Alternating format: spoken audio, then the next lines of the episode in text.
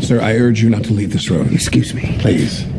Hunt is uniquely trained and highly motivated. A specialist without equal, immune to any countermeasures. There is no secret he cannot extract, no security he cannot breach, no person he cannot become. He has most likely anticipated this very conversation and is waiting to strike in whatever direction we move. Sir, Hunt is the living manifestation of destiny, and he has made you his mission. Hi, my name is Van, and you're listening to my daddy's podcast, The Morgan You Know.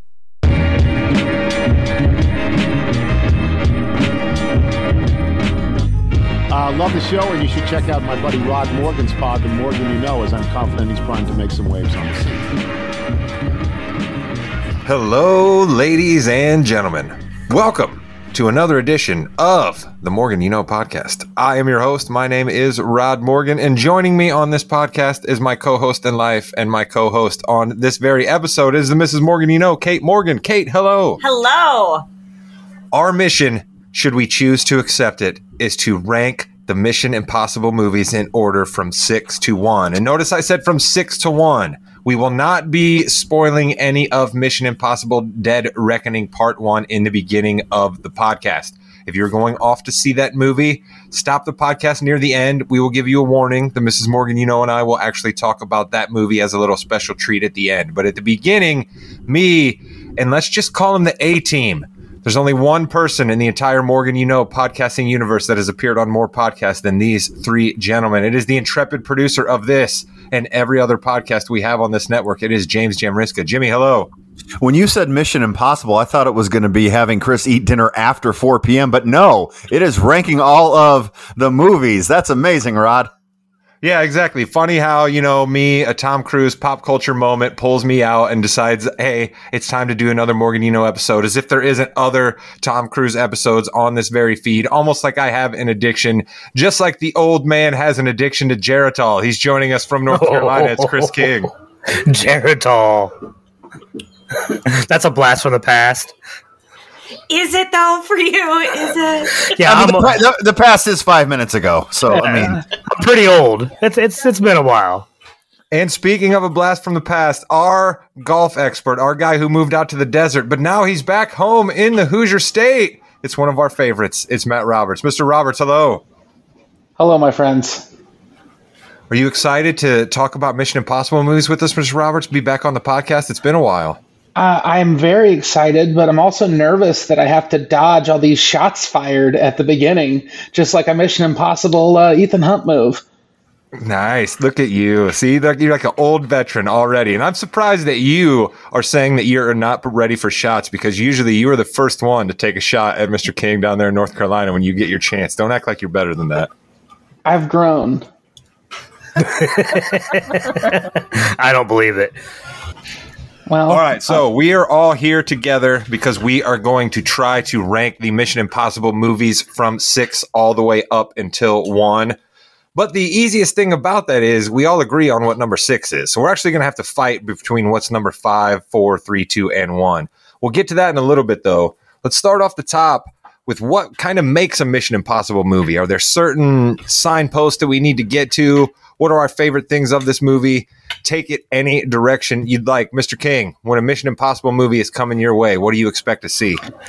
So, I remember the TV show. All right, because you guys know how old I am.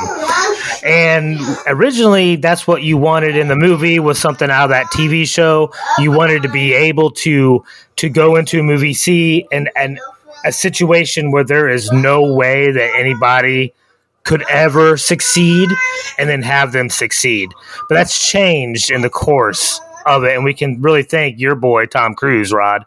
Because one thing that I need in a Mission Impossible movie now is Tom Cruise running. Much like any Tom Cruise movie out there. Mr. Roberts, when the Mission Impossible movies first came around, do you remember being excited? Did you have any connection to the TV show like Chris did? Or were you basically just like me and you're like, oh, this is a Tom Cruise movie, I'm going?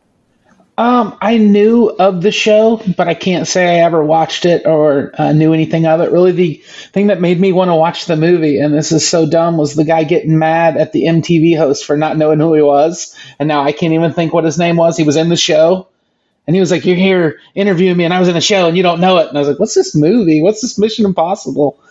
And I watched it because of was that. that was that Jean Reno? Is that who happened to it No. at the movie awards? It- no, it wasn't at the movie awards. It was at the premiere.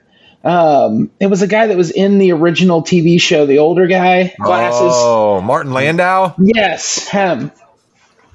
See, this is why I'm the podcast host. You can bring up something that I had absolutely no idea you were going to talk about, and I had some sort of kernel in the back of my mind there where I could pull Martin Landau's name for you. I appreciate that very much. Mrs. Morgan, you know, what are you looking for when you see Mission Impossible in the title of the movie you were about to watch?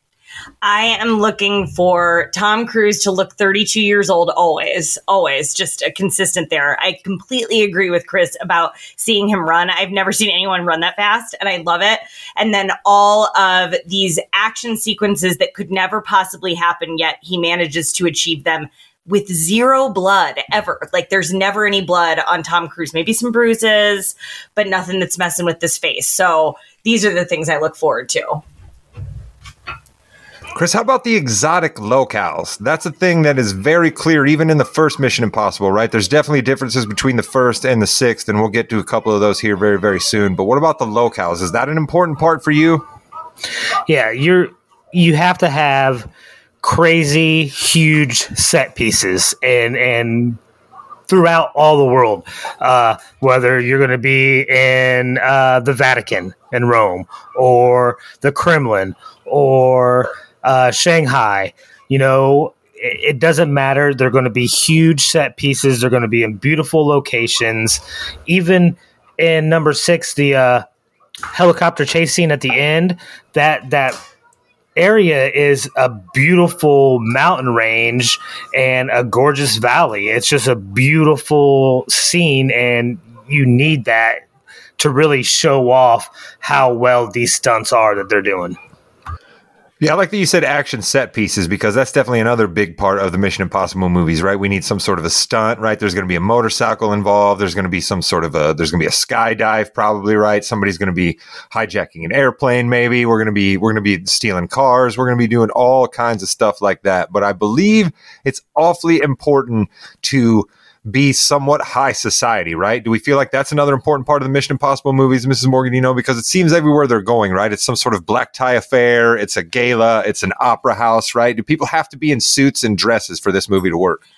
Yes, because I think a lot of the locales, like like Chris said, like are so significant, and and they themselves call for a higher level of attire that I think that the clothing changes, and also all of the people are so good looking. I want to see them dressed up. Even if it is totally unrealistic that women would be in bare shoulders at the Vatican, you can't. Or or in India and some of the dresses that they're wearing when they're in Mumbai, that's not going to happen either. So it might not be realistic in those ways, but they're just leaning in. Yeah, we. I mean, we're we're in Casablanca, Morocco. We are all over the place. We're in we're in Budapest, as Chris said. We have the we have the Kremlin. We're into one time, the Vatican. We are all over the place in these Mission Impossible movies. I love it. Who are some of our things that we miss from the early days of the Mission Impossible movies? Chris, what do you miss that they used to do in the early movies that they don't do anymore? so there's a little bit less actual espionage in the newer movies than you had like in in, in the originals uh, and i get it like you you get somebody like jj abrams that came in and really started to revamp the franchise. It's all fast paced constantly moving forward constantly on to the next thing. That's something that you didn't quite get of. You had a little bit more spy stuff in, in those earlier films that you don't quite get now. You just have big action, quick little spy scenes moving on to the next scene, usually with Tom Cruise running to that next scene. Yeah, Jimmy, in the in the later ones that are more known by Ghost Protocol, Rogue Nation, and Fallout, we kind of just nuclear weapons are just sort of always kind of tacitly involved, right? He's always trying to stop somebody from getting nukes. Somebody wants to get nukes, a nuke's going to go off, right? And does that make them better in the later franchises? Or are you with Chris that you like the espionage that is definitely more on display in the Brian De Palma first Mission Impossible? I like the espionage a little bit more. Uh, world domination, world destruction has been done a little bit. You know, it really has been. I think we can focus on uh, killing a lot less people than the entire world. Uh, just maybe have it maybe a country or something like that. I'm not sure. Well, I think also that's what harkens back to the original TV show because for me, I watched that show religiously with my parents. That was something we watched when I when we were growing up, and it's what I loved about the first Mission Impossible so much is that there was a mystery to it. Like there was a mystery element just like a really really good story and you're you miss a lot of the storytelling i think as as these go along. I mean in the third one you have rabbit's foot right? Like you don't even know what it is. Like they're just calling it something and it's never even denoted as anything actually. Like oh it's not identities it's not nuclear weapons it's none of those things. We're just going to call it rabbit's foot and just go with it Yeah, it's always not important what Ethan is going after. It's more we know that he is earnestly going to go after it. And Mr. Roberts, let me ask you this little side question that's not actually on the doc, but you're the perfect man to answer it. Do you think you would fall for as many masks as everybody in the Mission Impossible movies do? Do you think that you would be just as gullible to these masks that makes IMF so famous? I mean, I would assume if I'm in a situation where I'm going to be interrogated by someone with a mask or fooled with someone with a mask, I might look an extra couple times, but apparently these are the are God's greatest created masks in the history of man, and they seem to be working for what is it, six, almost seven movies now.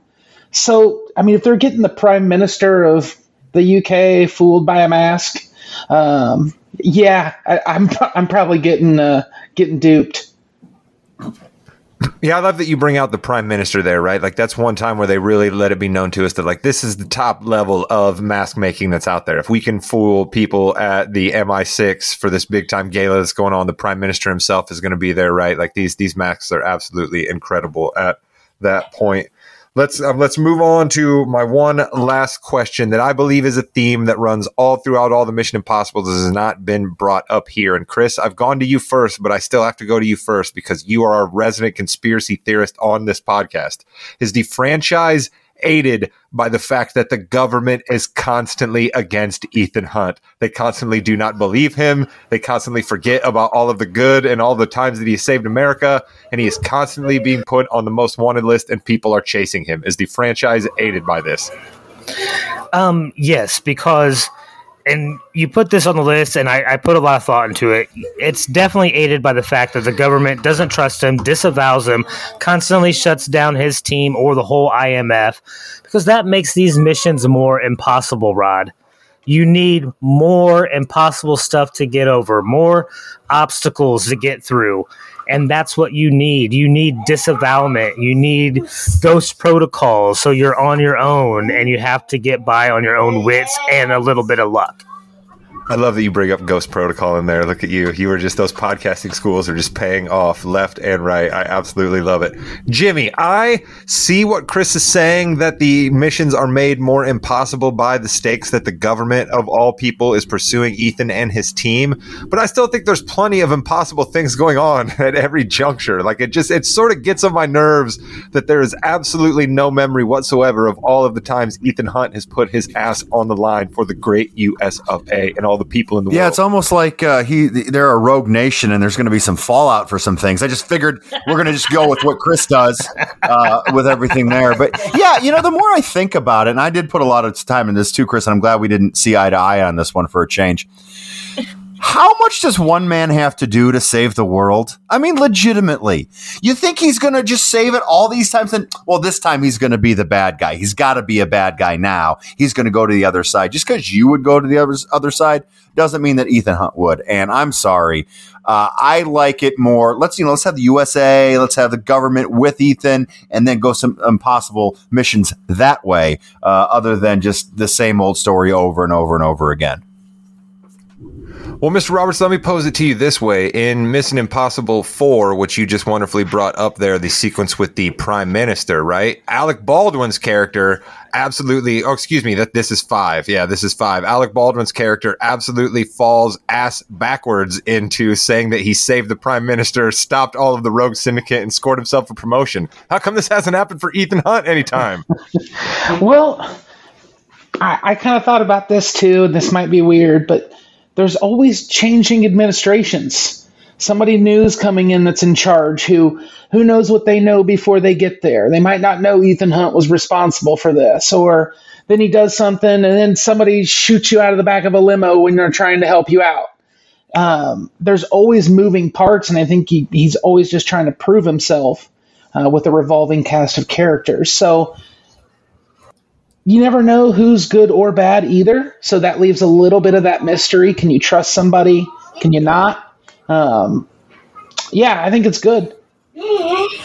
I, I, tell you what, too, uh, the secretary for the IMF is not a safe position to have. No. We've already seen two out of the three get killed. So I don't know how much there is as far as going from one administration to the next as far as carryover like robert said. I doubt when when a guy gets a bullet into the head he's able to transfer that much information to the next guy that's a good point. I also think that there's an element of martyrdom to Tom Cruise in all of this. He's an executive producer. He needs to be a martyr to a certain extent because that's his character in real life too. And I think he leans into it, into these movies. And it's always going to be a gimmick and it's always going to be something that they work around because that's part of his storytelling process. It's not necessarily an affront to Tom Cruise, who I love too. but I think it's something worth pointing out. Let's uh let's shout out a few of the uh, supporting characters here that we love in the Mission Impossible universe before we finally get to the hard business of ranking the folks out because we have a lot of different actors and actresses that have populated their way in and out of the franchise. I don't believe we're going to do an awful lot of talk about Mission Impossible 2, but I do want to shout out that it's kind of cool that Sir Anthony Hopkins is somehow the head of the IMF in Mission Impossible 2. And he has the great line This isn't mission difficult, Mr. Hunt. This is Mission Impossible. So I got to shout out Anthony Hopkins because I don't think any other actor would have been able to pull that off. So shout out to him as the director of the IMF. He's one of my personal favorites. Chris, how about you?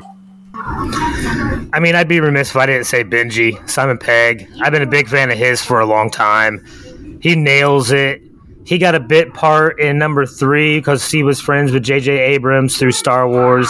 And next thing you know, he's getting a recurring role and he's been integral in Ethan Hunt's team in every movie since.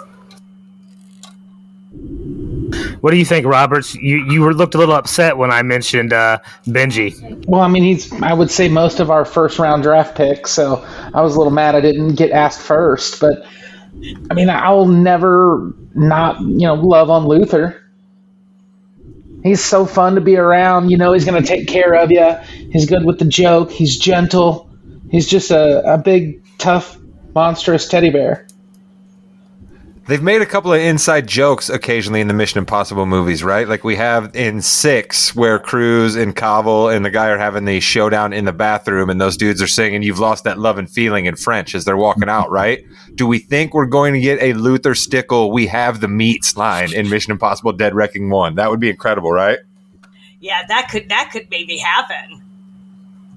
I, I, would love that. Also, since like in the sixth one, he was definitely a, a lot meatier himself, so it would play into it.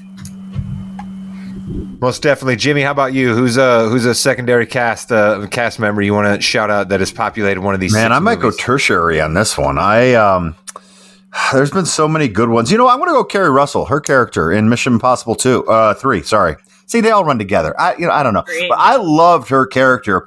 Badass, kind of out of nowhere. Really weren't expecting it. Some stuff happens, unfortunately. That's okay. But I just thought she had a really, really good, um, just a great cameo in that in that uh, Mission Impossible. I loved that too. It was good rewatching these and going back and seeing her. And I think also another one of my favorite characters from my favorite villain is Se- no question Seymour Hoffman. I think He's so good. Oh, I mean, he was great in everything he ever did, but like as a villain, just deadpan. He well, and he was he was the epitome of evil too. There was no good in him. You know, I didn't, I couldn't feel the good in him. He was just an evil, evil human being, and I loved every second of it. Which will probably come out in my voting later. Do you think it was weird for him to play Tom Cruise playing him? Yes but he is such a great actor that he pulled that off fantastically. yeah, Mission Impossible 3 is one of those that like if you go back and watch it, you realize you're like, "Man, this is all right. I'm I'm so glad that they got back on the franchise here and it set us up for so much of where we were going to go."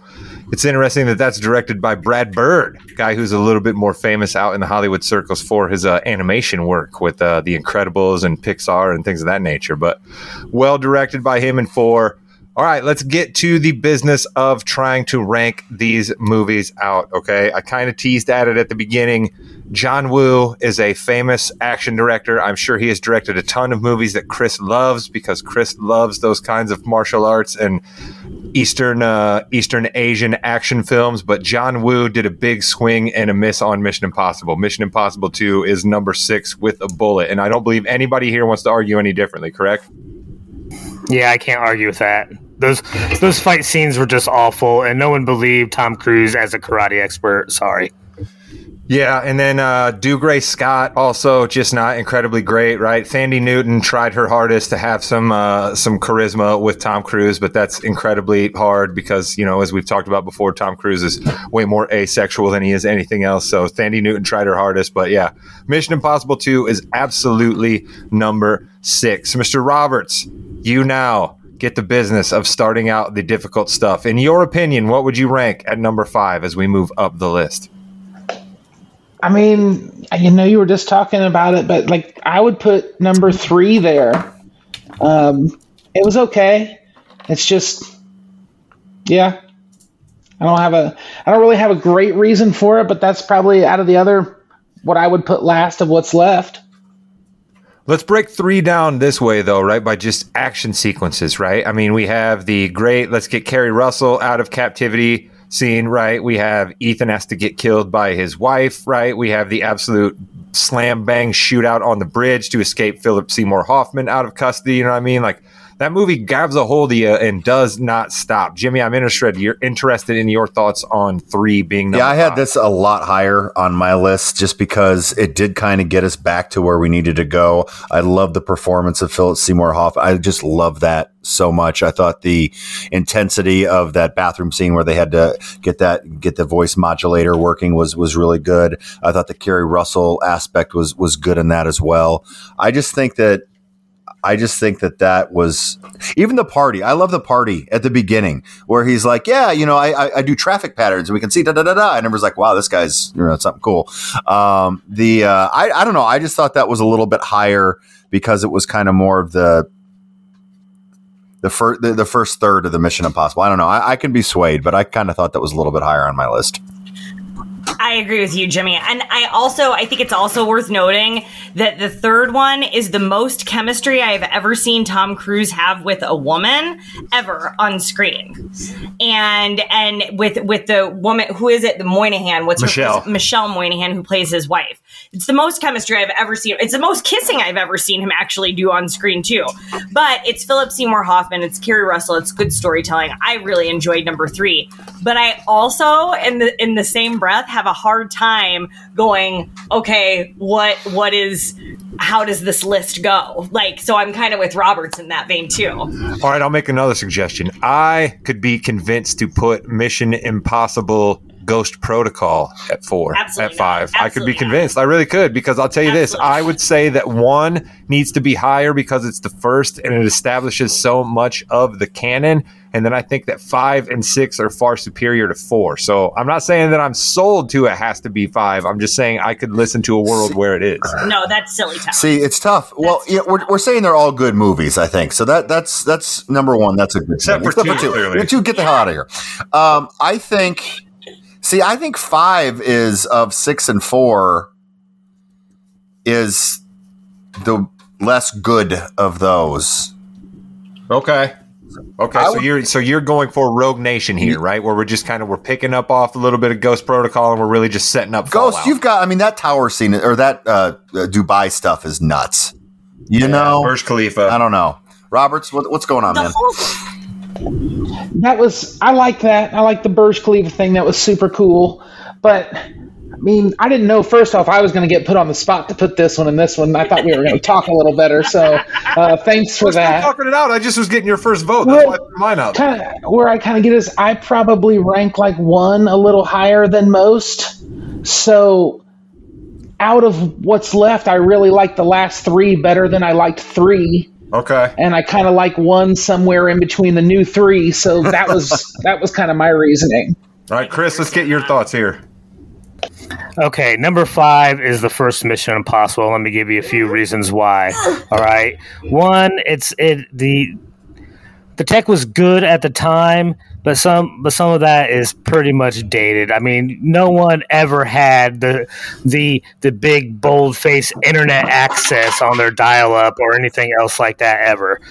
Um, Number two, no one could ever tell me that Jon Voight and that hot girl had a real relationship between each other. That was completely unbelievable, and I never bought that for a second. The setup was real funky at the beginning. It had some of that espionage that I like, but I thought I really thought it missed the mark on a lot of stuff.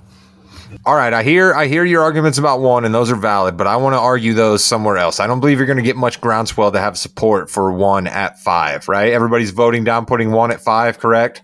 Yeah, correct. Right. I just don't want three Correct. at five either. All right, well, listen, this is where the rubber meets the road at this point. Then we've got to figure out: are we putting three here? Are we putting one here, or are we putting five here? I guess. I, I, I think there is three of us that want num- Mission Impossible three higher than number five.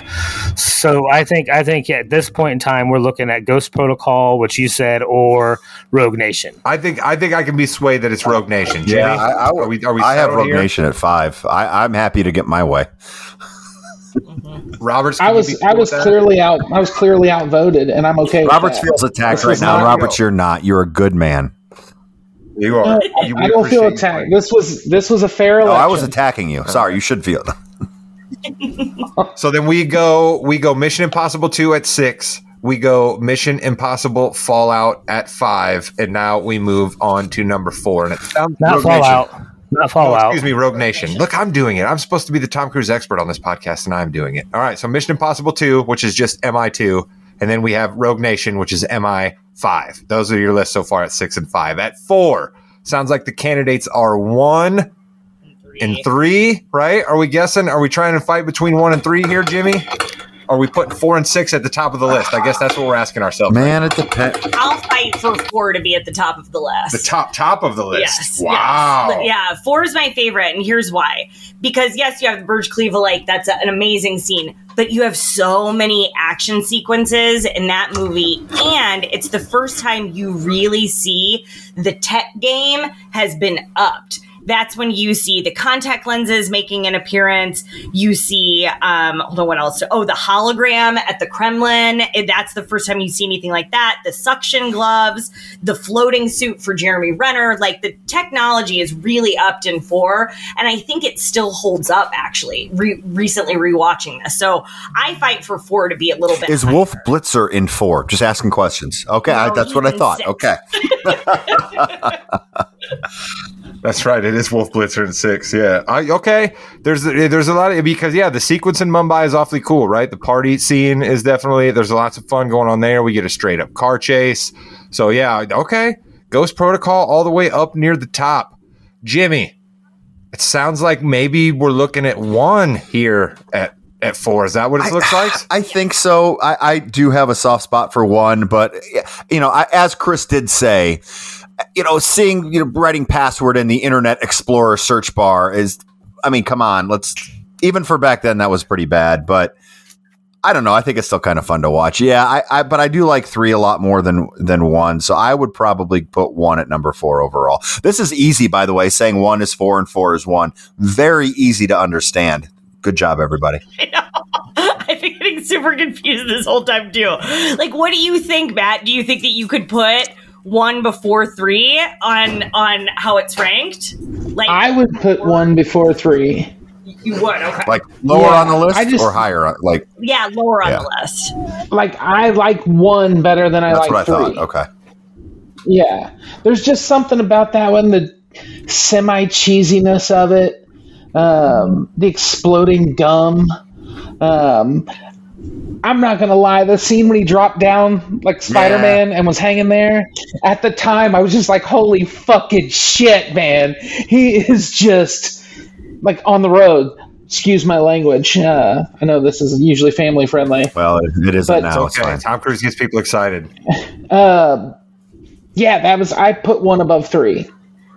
And that scene is still representative for what the franchise is. Like you say Mission Impossible to anybody and they think of that scene of floating in that vault. Right. And then like drop of sweat falls off and you're like, no, and he grabs yeah. I was sucked in. So four. So we doing, or I mean, are we doing three at four See? here? You see what I'm saying? Up here. Okay, no, Oh. we're gonna do oh, Mission Impossible oh, oh, oh, my bad, sir. one. We're doing Mission Impossible one at number I four. don't, I don't agree with that. Okay, I'm gonna have to do a hard sell on Mission Impossible three because that was the top of my list. Oh, it's, it's I'm gonna top tell of you guys list. right now. It's top of and my, my list. three.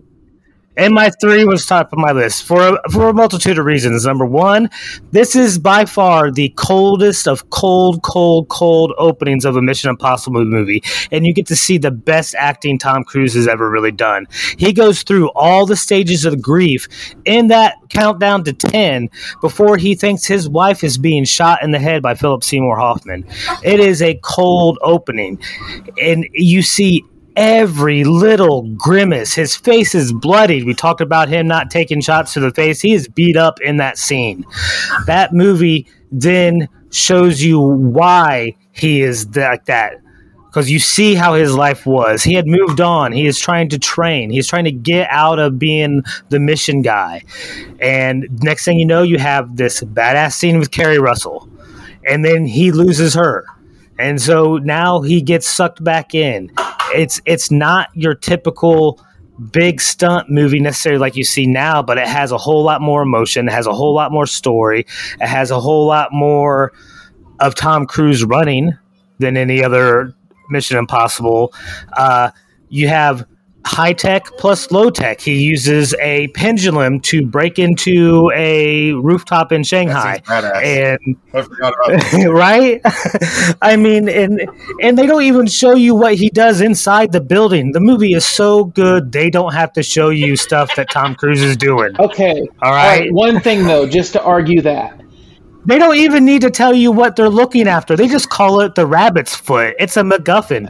There's it really could be anything your imagination desires. Which is a big Did plot an hole. exploding piece of gum propel him from a helicopter onto the back of a train? True. True. True. Did that? Like, did happen? that happen in three or in one? That was in one. that was in one. Case closed. Yeah. Yeah, no. No, Okay. that was some of the worst CGI Okay, stunts. They've gotten so much better with practical 19 stunts. Come on, we're not going to hold that against it. 96, Chris. We're not going to do that. Mrs. Morgan, you know, here's the important question. Are you with Jimmy and Chris that three is higher on the list than four? Because it sounds like Roberts and I are here with Nope. it at four, and it's up to you. No, you just made it. no, three is higher than one. Three is higher than one. Correct. Yeah, that's what I meant to say. But we're putting it. We're putting it in at fourth on the list. Correct. That's what I meant to say. We're put, I want to, Roberts I This want might to have been the worst idea Because ever. if you said, Mrs. Morgan, you know, three is higher than four, she's going to punch you. yeah so um I think Roberts. I think you made a really good argument. I do. I really do. But Chris's argument, I think, might have been a little bit better. And I enjoyed personally three more than I did one. So I'm gonna go with. So our running list from worst to best at this point is two at the bottom, five. All right, second worst. Then we're at three, or I'm sorry, one. Then three. So we're, we're putting three then at number three. Three makes three, and then we only have two and one to figure out. Yes. All right. Sounds fair to me. So now I guess we're trying to decide between Ghost Protocol and MI3 for the top of the list. Am I right? MI6. Am I- It's MI6. It's gross. It's Ghost Protocol, which would be four, or the sixth one, Which is Fallout. which is the most recent one. hmm So those are the two we're at as the as one or two. This is the greatest podcast we've ever done for both content and humor. I'm not going to lie. This is fantastic. We should have gone A, B, C, D. That would have even been better. Hey, Chris, we put uh, Mission Impossible 3 at number three overall. Um, we're not going to win this one, bud. It ranks higher than one, though, Chris. You got it. Okay, it ranks higher than one. That's as far as it's gonna as it should. you, you know, number one was number one was number five on my list. That's great. So now we need to decide what's two and what's number one. We've heard some arguments for a few movies at the top. Now we just need to figure out what the runner up is and wrap this thing up because everybody's told me this is the worst podcast we've done and everybody's confused. So let's just get out of here. What do you prefer more, babe? Six or four? Ghost Protocol or the most recent one? I think you have to make a strong argument for Ghost Protocol being number one at this point. It rebooted the series, came out a number of years after Mission Impossible 3. Tom Cruise's career was a little bit on the downswing and gave us so many of the characters that we that we liked were back and proved that they needed to stick around. Your Simon Pegg, your Ving Rhames, right? Five and six are almost of one together, but we've already split them up. So I think you should probably put Ghost Protocol at the top. Jimmy, what do you think? Yeah, Renner was Ghost Protocol was his first one too, right? Yes. Yeah. I really I think just just the scene the the the awesome uh, set pieces that they had in that were just amazing and really climbing on the, the climbing itself was just heart wrenching the, the entire time. I couldn't handle it. The other piece was I think the team worked the best in that movie out of all of them. I don't know the actress's name, but w- who played alongside Jeremy Renner and Tom Cruise. Paula Patton. They were wonderful together. I really liked that team dynamic and everything that they did. Um, so that was the best team sequence. And then also, side note, when I was desperate to go into labor with Van, was so ready to give birth, my mom told me, "Hey, you guys should go see this new Mission Impossible movie. Like, I swear it'll get it going." Eight hours later, later I was in labor. So I mean, Oh Yes. wow, Ghost Protocol, That's awesome. yes.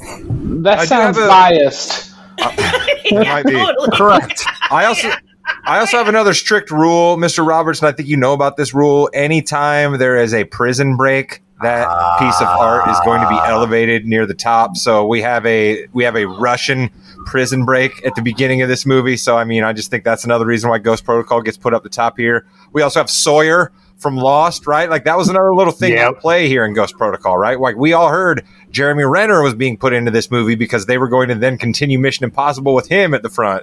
And Tom Cruise is like, no, no, no, no, we're not going to do that. And then they also put in Sawyer because he was the hot guy from Lost and he was another agent, but then he died right at the beginning. It was Tom Cruise further proving his dominance in the Mission Impossible world and at the box office. So I say Ghost Protocol. when I when I saw Sawyer get shot at the beginning of that movie, I really thought there was a good chance I'd see Jeremy Renner get shot too.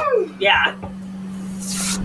Jimmy, are we are we set? Is it Fallout 2, Ghost Pro 1, or do you have more to say No, on I the think that's it. Even though he did beat Superman in Fallout, um, the Wolf Blitzer CNN whole thing was amazing. Loved it. It's even better when you think that they had to go through all that and all the technology they have. They can't get into a phone. That's okay. Uh, it was still kind of a fun little. Uh, fun. You know, the, Apple's got that security down tight. They sure do. Did Superman come out before or after? It was before he was he was he was Yeah. filming Justice League uh, reshoots, and he had the mustache. And in Justice League, he had to, they had to CGI out the mustache for the Superman, which is why his face looks stupid. spend a bunch of extra money on Justice League. That's so yeah, this was a purposeful move on Tom Cruise's part to Oh, 100 percent. There's no question. That's the only reason he got the job. All right, let me ask one other quick question now because we're talking about Fallout here. Are we all a little bit bummed out that we lost Alec Baldwin? Are we all a little bit bummed out that we lost Alec Baldwin Always. at six? anytime. Did we? Yeah, a a little bit. Yeah, I guess that's true, Jimmy. We Could be a mask sure situation, right, Roberts? Mask situation. They are the best masks ever made. so if, unless did he, did he get shot in the face? Because the one time they, you know, if you don't have a face, you can't make a mask. That's so right. That comes into uh, play in Fallout as well. Yeah. yeah, so yeah, masks. That was my takeaway of the whole series. You're not wrong. That's Like I know what? had, on my notes, it's in like like letters this big that it, like you can't see this. We It's as probably would have been better hands get. served if we just talked about our favorite masks from this movie than trying to rank them the way that I did. Well, and that was the one. That's one thing that they've kept true from the TV show as well. They used a lot of mask in the TV show. That was one of the things they There did. you go. That was an, that was an incredible old man take by you right out of there at the end. I didn't. I didn't ask. That's this- what you paid me Yeah, I for. didn't ask this at the beginning, but we're, Mrs. Morgan, you know, and I are going to do a little wrap up of the new movie for you here in a couple of minutes. What are you boys hoping to see in this new one? What's something they could add to the Mission Impossible franchise that you think would be a added benefit? Roberts, you. I don't want to give it like the full Dark Knight treatment, but I'd like a cool like story. Like it's great to watch Tom Cruise run, and I only mention that because ha- I'm the only person I think that hasn't said anything about him running yet. So I wanted to make sure I got that in. Um, Rule. I think Tom's got some chops, and, and this has been a good run with this series. I'd like to see a really good story. And then I want to see cars launching into the air, and he jumps out and lands on his back and like shoots somebody with a motorcycle as a helicopter goes by, and he throws a grenade in, and then the helicopter falls on like the cocaine truck, and it blows up, and then everybody's happy. Are you looking for an appearance from Cocaine Bear in this movie? Because I would not be against that either. You never know what can happen. I mean, it, it sounds impossible, but it could.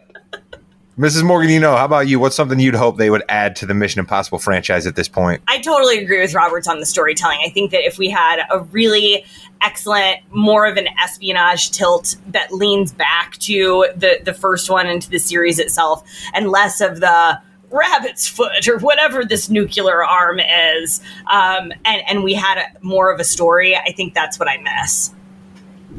Jimmy Jam, did you come up with a specific actor's name by chance that should be in a Mission Impossible movie before they stop these, or just a uh, a, a plot gimmick? No, it was a plot gimmick. I want uh, kind of what uh, Mrs. Morgan, you know, said as well. I want something that is specific to a certain region that will do a lot of harm, but not a global killer. We don't need that anymore.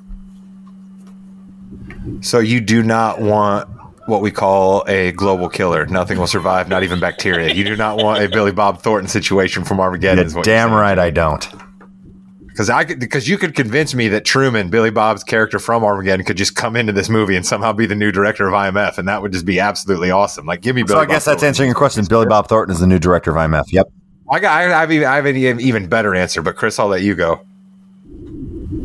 I mean, in Fallout, they were about ready to try to wipe out a third of the world's population. So, I mean, I guess that's not technically a world killer, but pretty close. I don't know what they're going to do. I do know I'm tired of nuclear weapons and trying to defuse those. Um, we've had, what, three movies with nukes? We've had two movies with lists of people or or a ledger of some sort. So like get something a little bit different in there. I do like where they've been going with the syndicate. I hope they do develop that and they become more of a real threat than some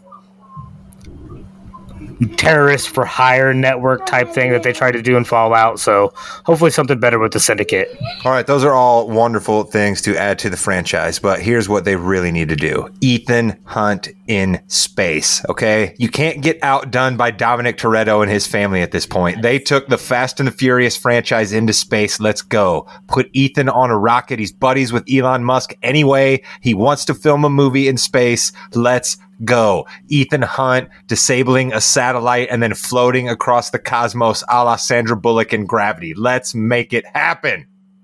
I think it's a really good call. That was That's right on brand for Rod too, because Fast and the Furious went to space, and so now his other favorite franchise has to go to Almost space. if I just said And that. Mav- Maverick almost went to as I space just said too. that to the people, Chris. You really are old, and you didn't hear me say those exact words. that was that was on on my mind. H- has to be space in one way, shape, or form. I don't know. I don't know how, but it has to. It'll be in a space. suit that he wears to fly into space, though. That'll it, it, he will be the only person on Earth that can do it. And they'll maybe be able one of those big helium balloons. Got to go to the space station. He needs to fly up there and help things out. Go to Mars. And there's a knock list up there that has a bunch of bank accounts that are funding an international terrorist syndicate that's For nuclear weapons. to Yep. make a training camp on Uranus. That's what we're doing. We're going. The training camp is going to be on Uranus. It's the only way to have it not be detected by Ethan Hunt. There you have it. We did our best to try to rank the movies for you. Jimmy, do you have the final list since we did nothing but confuse everybody while we were ar- arguing and debating these around? Do you have the final list for the people as the producer of this podcast? Bring some more. Mission Impossible 2 was number six overall, had a terrific opening segment and nothing else after that. number five was Rogue Nation. Number four was Mission Impossible 1. I know Robert's, uh, heart, his heart's hurt a little bit on that.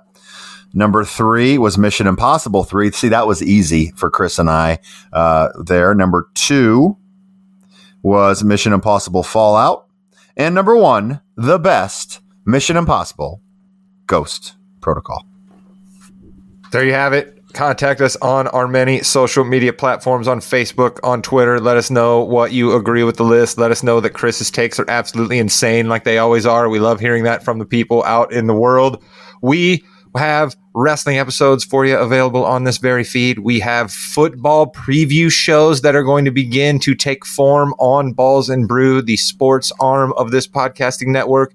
The handicapper, the football expert, Josh Williams is coming back to the podcast soon. Jimmy, we can confirm that for the people. Can't yes, we? he is ready. He has mapped out our next like nine shows, I think. So get ready for some stats, get ready for some callbacks, get ready for some referee notes. We've got it for you. All you need to do is listen. Absolutely. And remember, stick around for just a minute here on the other side. Jimmy will provide us a little bit of a break. And Mrs. Morgan, you know, and I will break down Mission Impossible Dead Reckoning 1. Chris, Mr. Roberts, thank you, gentlemen, as well, for all of your input this evening. We appreciate your appearances here on the network. Thank you. Thank you guys. Love you guys.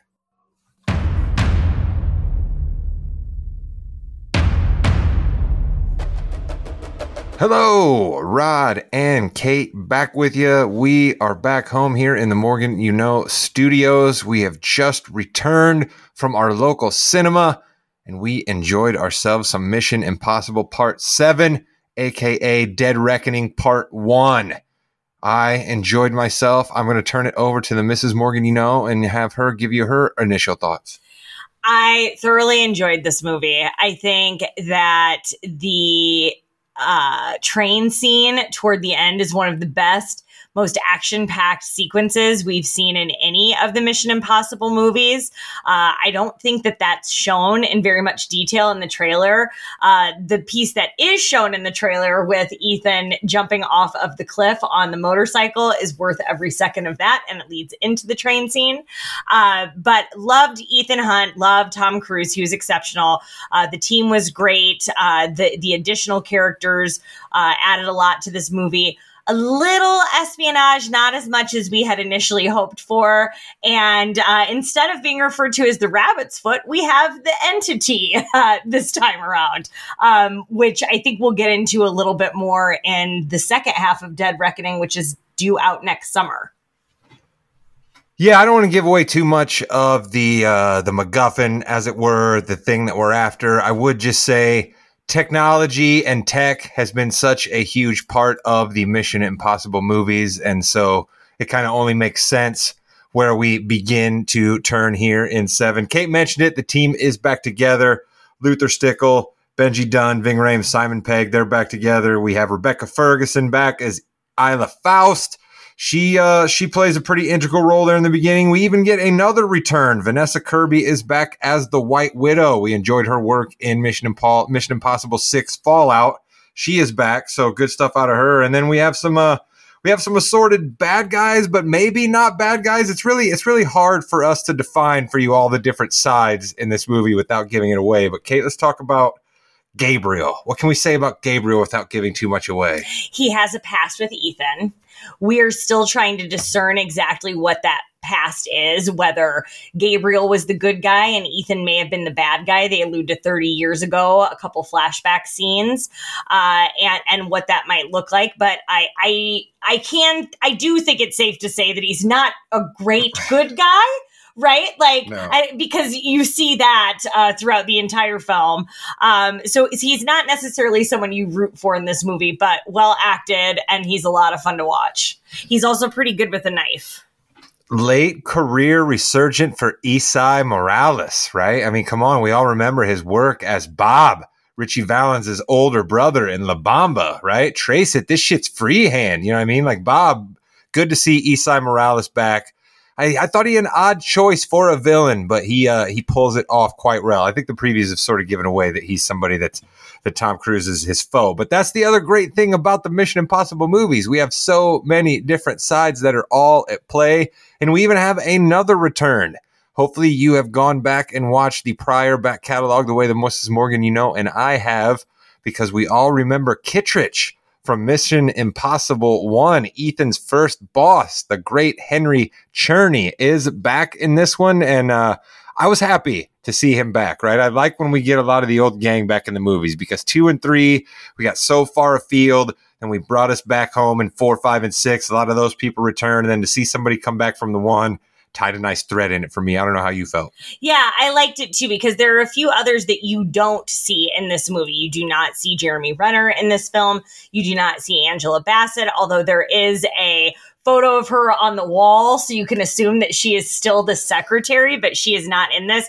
I heard there were a lot of snafus in uh, involving the pandemic uh, and filming, so that could be why those those characters were left out. But yeah, it was good to see somebody from the first film make an appearance. Angela Bassett's still currently filming 911 on Fox, and I'm sure that she's getting huge checks for being on that show. So she was probably held down to that set a little more than she was able to get there for Mission Impossible. So she's missed because who doesn't love Angela Bassett? But we also get Cary Elwes, right? Robin Hood, Men in Tights, The Babysitter, Saw. Good to see Cary Elwes dusted off as well and put into a big, huge movie like this. And then there's one other new actress, and I'm going to do my best to try to pronounce her name here, the Mrs. Morgan, you know, and you tell me if you think I do any good.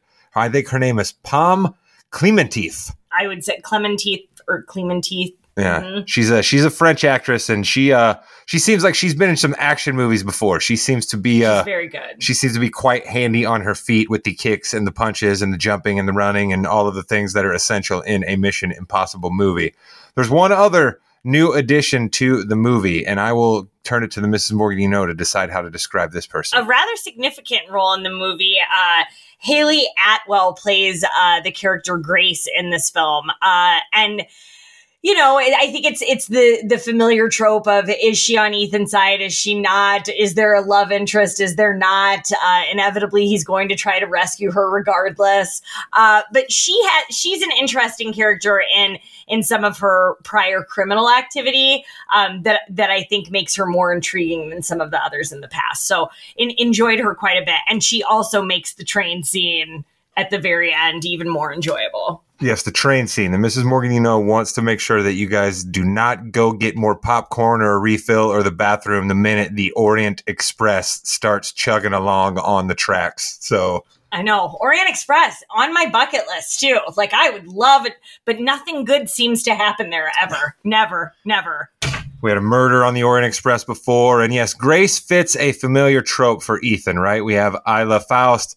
She kind of looks one way, right? Then we have Ethan's wife in the third one. She comes back in the sixth one. She kind of looks one way. And Grace definitely falls into that, uh, that brunette, right? That, uh, that always seems to be, uh, catching Ethan's eye. He just can't, he just can't help himself when there's an attractive brunette in his, in his, much like me. I can't help myself when there's an attractive brunette in my sights. but I think overall, a lot of good stuff that you've seen um, in in previous Mission Impossibles that make it enjoyable. The things that we talked about in the first uh, segment of this podcast, uh, and and I think you know even more action packed sequences uh, that are that are exciting, and I think gets us more excited for the final installment uh, next summer. Also, if you see it in theaters, you will see a little sort of like introduction by Tom Cruise today, and he's aged a little bit. Like he's he has he has actually aged. He doesn't look like the 32 year old that you're used to seeing.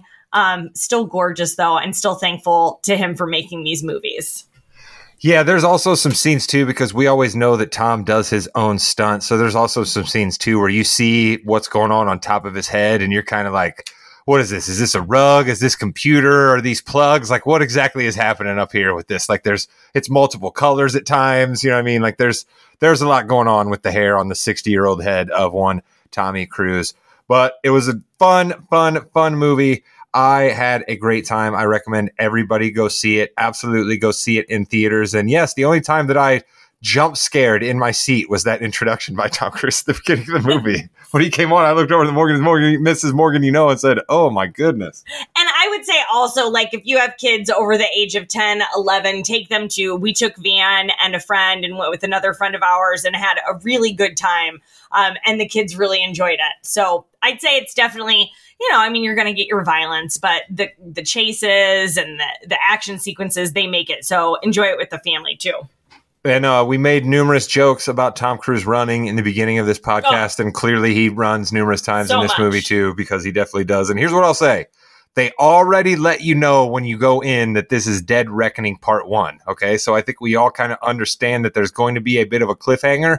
But what I will say is they give you a little bit of a bow, right? You feel okay walking away from the end of this movie, knowing full well there's going to be a second part, but you at least feel okay walking away from this movie. It's not a complete edge of your seat cliffhanger. You're pissed off at the end of it the way Fast X was. And Mrs. Morgan, you know, didn't see Fast X, so she can't back me up on that. But any of you out there who have, you know what I'm talking about. Fast X all of a sudden just ends, and you're like, what? I paid theater prices and sat here for this, and you didn't even warn me this was going to be a part one. So that doesn't happen here. You get you get a bit of a resolution, but still, we clearly have to finish the story and Dead Reckoning Part Two, which will be out next summer. So there you have it, a little non-spoiler wrap up of the movie tacked on here to the end of our Mission Impossible discussion. I love me some Tom Cruise. Thank you, Tom, for continuing to make movies, and I will continue to podcast about you as long as you continue to make movies. So thank you, my friend, and thank you, Mrs. Morganino, for buying the tickets and going to the movies with me. I had a great time. Tommy, you're you're good shit. and, and I'm glad we have you. I really am. I enjoy your movies thoroughly. And until next time, that's the Morgan you know.